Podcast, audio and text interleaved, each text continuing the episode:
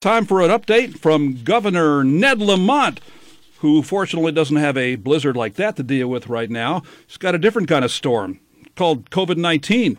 But Governor, good morning. News is good, especially thanks to the vaccine. Give me an update. People are getting vaccinated. Over half of the folks 75 and above have been vaccinated. All of our nursing homes have been vaccinated not once, but they got their second dose. That's true of the hospitals as well. At least everybody that wanted to get vaccinated. And by the way, the second time we go through the nursing home, more and more of the nurses do want to get vaccinated, which is very good news. And that means the fatalities and the infections coming out of the nursing homes, people going to the hospital, is down dramatically. So that's good news. 65 and over probably within 10 days. And sadly, Connecticut dropped from number 3 to number 4 in the nation in the vaccine distribution. But you can blame Mother Nature for that, can't you? I know. Josh really pays attention to that. New Mexico snuck ahead of us. They don't have snow down there. We have it here. But we're going to catch up by Sunday. Because we're going round the clock, making sure every vaccine ends up as a shot in the arm. There were about 10,000 people who did not get the vaccine because of the storm earlier this week. Have those people pretty much all been caught up now? They've all finally gotten their shots? They'll be caught up by Sunday.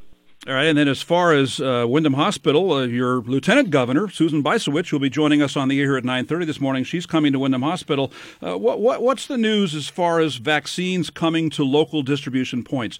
Where does this come from? We hear it comes from the federal government and the like, but how does that get here, and where does it show up, and then how is it distributed? What we get is a request from all the local health departments and hospitals and healthcare providers. What are your vaccine needs for the coming week? Then we get our allocation from the federal government on Thursday, and we're able to tell everybody this is what you will receive on Thursday. We tell that to the towns and healthcare providers, and then they get their dose of vaccines Monday or Tuesday. And so far, Wayne, the number of people, vaccines we're getting on a weekly basis has been going up about 10%. And parallel to that, CVS, Walgreens, Walmart, they get direct shipments of vaccine as well, and you can order your vaccination 75 and above directly off of, say, the CVS site there. And, of course, the question of the week is, when does 75 and over become 65 and over? What are the metrics that go in to that decision? The metrics for me was, look, when the overwhelming majority of the 75-year-olds are taken care of, we can move to a 65 and above. Like I said, I think that will probably be in the next 10 days or so. It's a little funky, though. I mean, we got some towns that already have, 70%+ of their 75-year-olds vaccinated.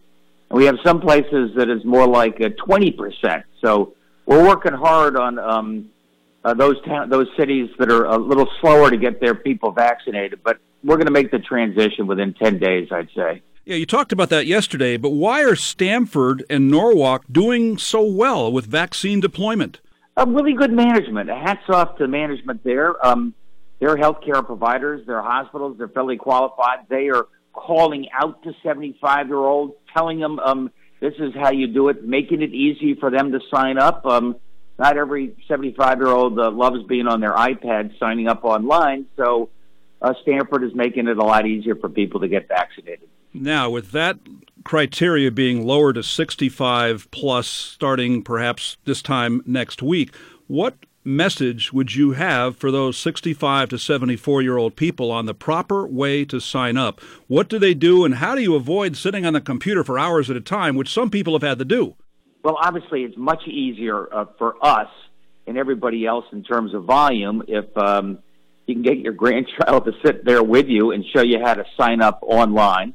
And we'll make that announcement in the next 10 days or so, like I said, for those 65 and above.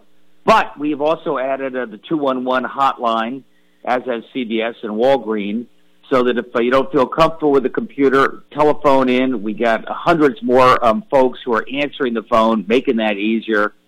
And I was down in Waterbury yesterday with Neil O'Leary, and he just said, some people can't do it online. Some people can't figure it out on telephone. So for those folks, we've got somebody come in, and we'll fill out the forms and do it for you. So we got some very creative ideas out there. You can do it on the DPH, the Department of Public Health website, but if you're not 75 and higher right now, you're not going to get very far into that. Speaking of people in their 70s, talk about that group from Long Island that tried to get the vaccine at CVS in Waterford. Your rules are simple. You got to live or work in Connecticut, and those people went 0 for 2. Those people went 0 for 2. Stop playing these games. They're rolling out the vaccines as quickly as they can in New York as well.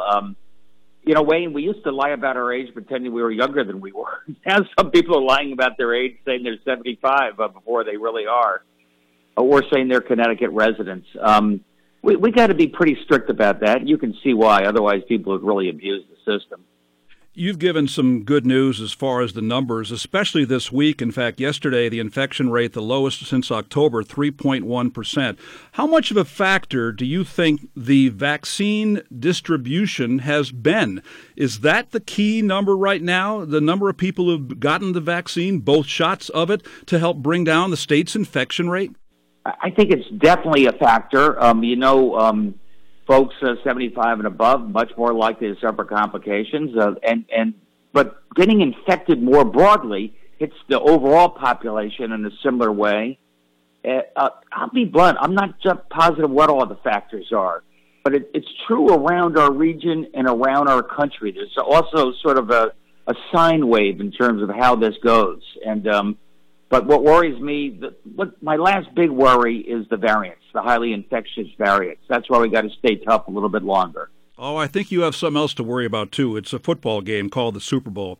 And we did have a spike in numbers over the holidays, Thanksgiving, Christmas, New Year's, and now we're beyond that. And that's probably a factor, too, in why it's come down. But right now, you don't want the Super Bowl being another spike. So what advice do you have for people who want to watch the big game? Don't let the Super Bowl be a super spreader. Stay with your, family. If you have another family there, you've got to wear the mask. Keep the groups down. I don't mean to be a party pooper, but this is one of the last speed bumps we worry about. And it's really important that we don't have another mini surge following the Super Bowl.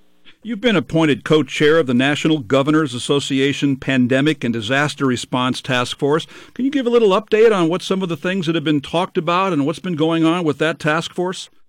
Yeah, I'm doing that with Governor Bill Lee from Tennessee. We're co-chairman representing all the governors with the White House. Number one, the governor said, we're not getting all the vaccines we need, but at least give us 3 weeks notice in terms of what the vaccine distribution looks like, so we can plan accordingly, so our hospitals and mass vaccination can plan accordingly. And secondly, give us a little more guidance on how you would roll out different groups and populations on a priority basis. Do you do it by age? Do you do it by comorbidity? Do you do it by I'm more essential than she is? So we're trying to get a little more guidance from the feds on those things. If you get more vaccine, and you are getting more, I know the last time we talked you were about 45,000, and now you're at 64,000, but if you had more vaccine, do we have the infrastructure in place right now to distribute that? Absolutely. We're being very clear with the feds, federal government. You give us 5, 10 times more vaccines, Connecticut is ready, and I think that's true of an awful lot of states. We can get those people vaccinated. And by the way, Wayne, remember, 6 months ago, I'm not going to get vaccinated. Not me. I'm not going to be first. Now people are ready to get vaccinated. They know it's safe, and they know it's effective, and it works. When do teachers get the vaccination? They're definitely on our priority list. They're in what they call the 1B group. They'll be included very soon. Of course, if you're a teacher over 65, you're going to be right front and center within 10 days, 2 weeks. But, you've also got daycare folks.